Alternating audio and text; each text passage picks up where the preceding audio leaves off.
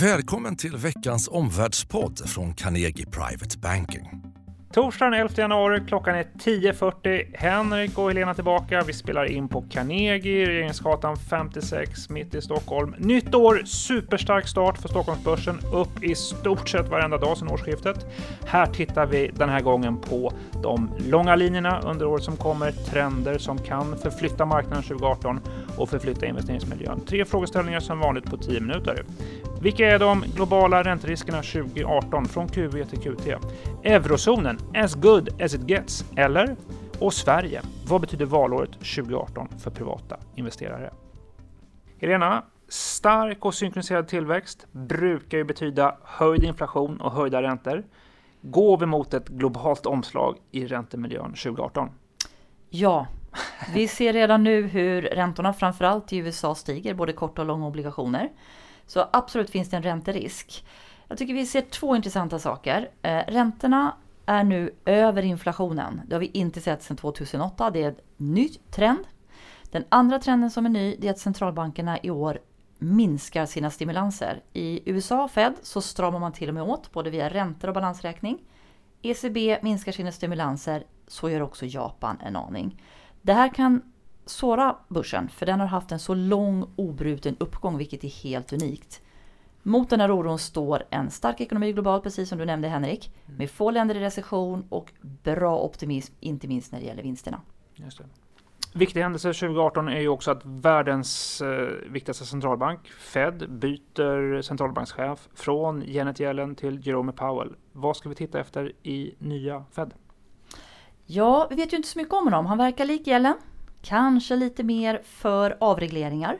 Eh, intressant blir hans första möte med efterföljande presskonferens som äger rum den 21 mars. Då får vi se vad han tar för ton. Han kommer också ha fokus på tillväxt och inflation. Och 18 kan bli det år då vi faktiskt för första gången ser ett konjunkturellt inflationstryck. Då vi har så stram arbetsmarknad som riskerar driva upp lönerna. Mycket intressant på fredag imorgon alltså. Mm. Då får vi inflationssiffror både i USA men också i Sverige. Just det. Eh, du sa 21 mars, viktigt eh, datum i, i USA då och Fed. Eh, om du skulle säga något kort om Sverige och Riksbanken blir 2018 året då vi får en första höjning och i varje fall mindre minusränta än vad vi har nu. Jag har sagt det förut, det får vi hoppas. Mm. Inflationen ska vara det som driver Riksbanken och eh, det, det mått de tittar på, KPIF, det har varit över eller på målet nu åtta månader i rad. Och de har ju själva upprepat åtskilliga gånger att de kan höja efter sommaren.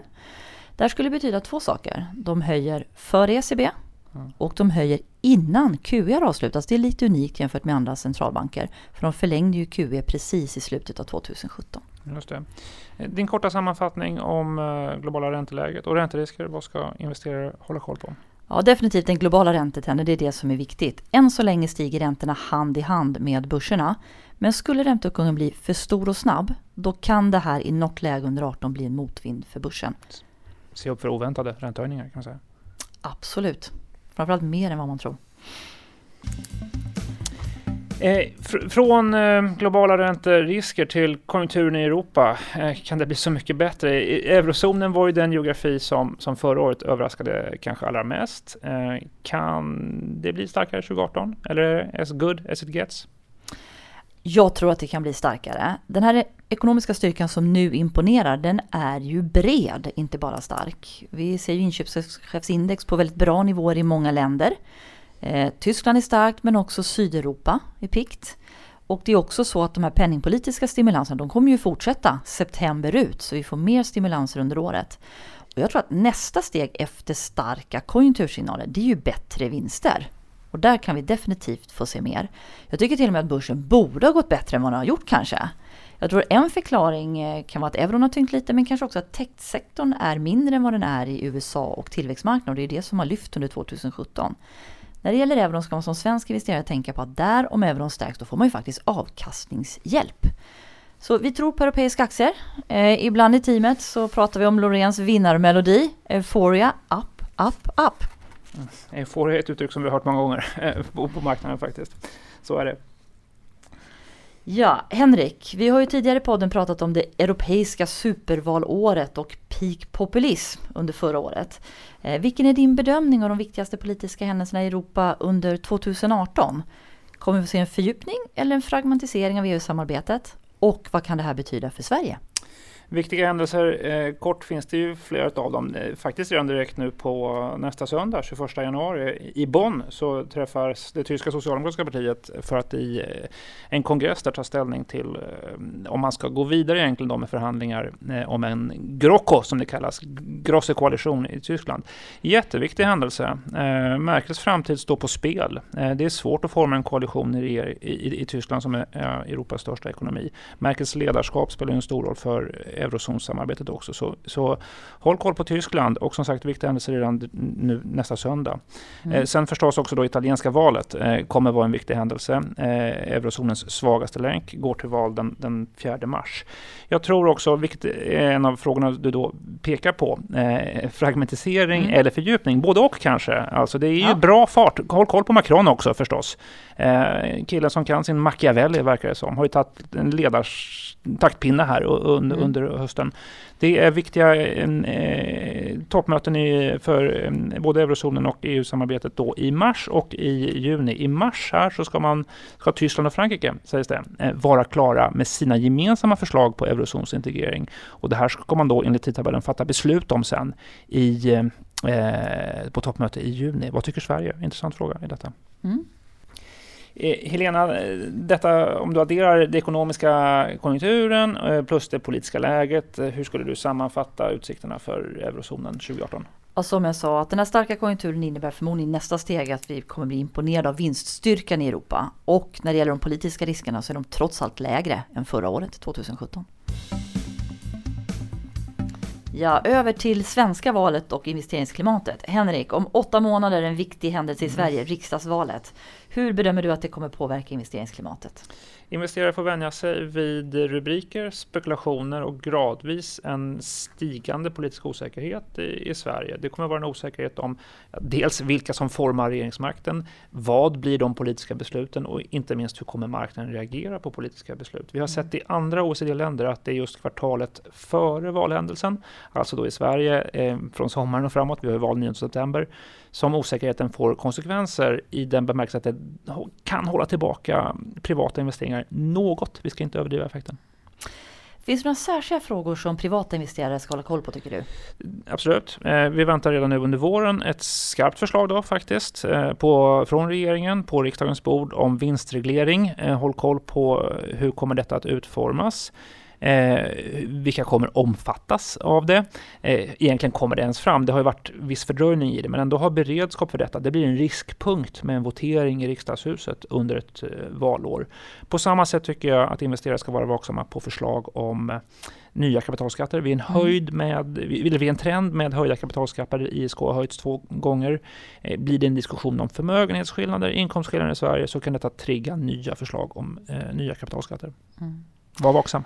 Vad är ett basscenario för valet då Henrik? Vad kan investerare vänta sig? Mm, långt tills dess, eh, all, allt färre övertygade eh, väljare, allt fler osäkra väljare, många bestämmer sig sent, valvindar tar fart mot slutet, det driver ju då eh, turbulens, eh, ska man säga. Trenden över tid eh, och i olika geografier är ju eh, ett mer fragmentiserat parlamentariskt politiskt landskap, svårigheter att bilda regering, nya konstellationer. Det tror jag eh, så här åtta månader före valet får fungera som som en guidning just nu. Mm.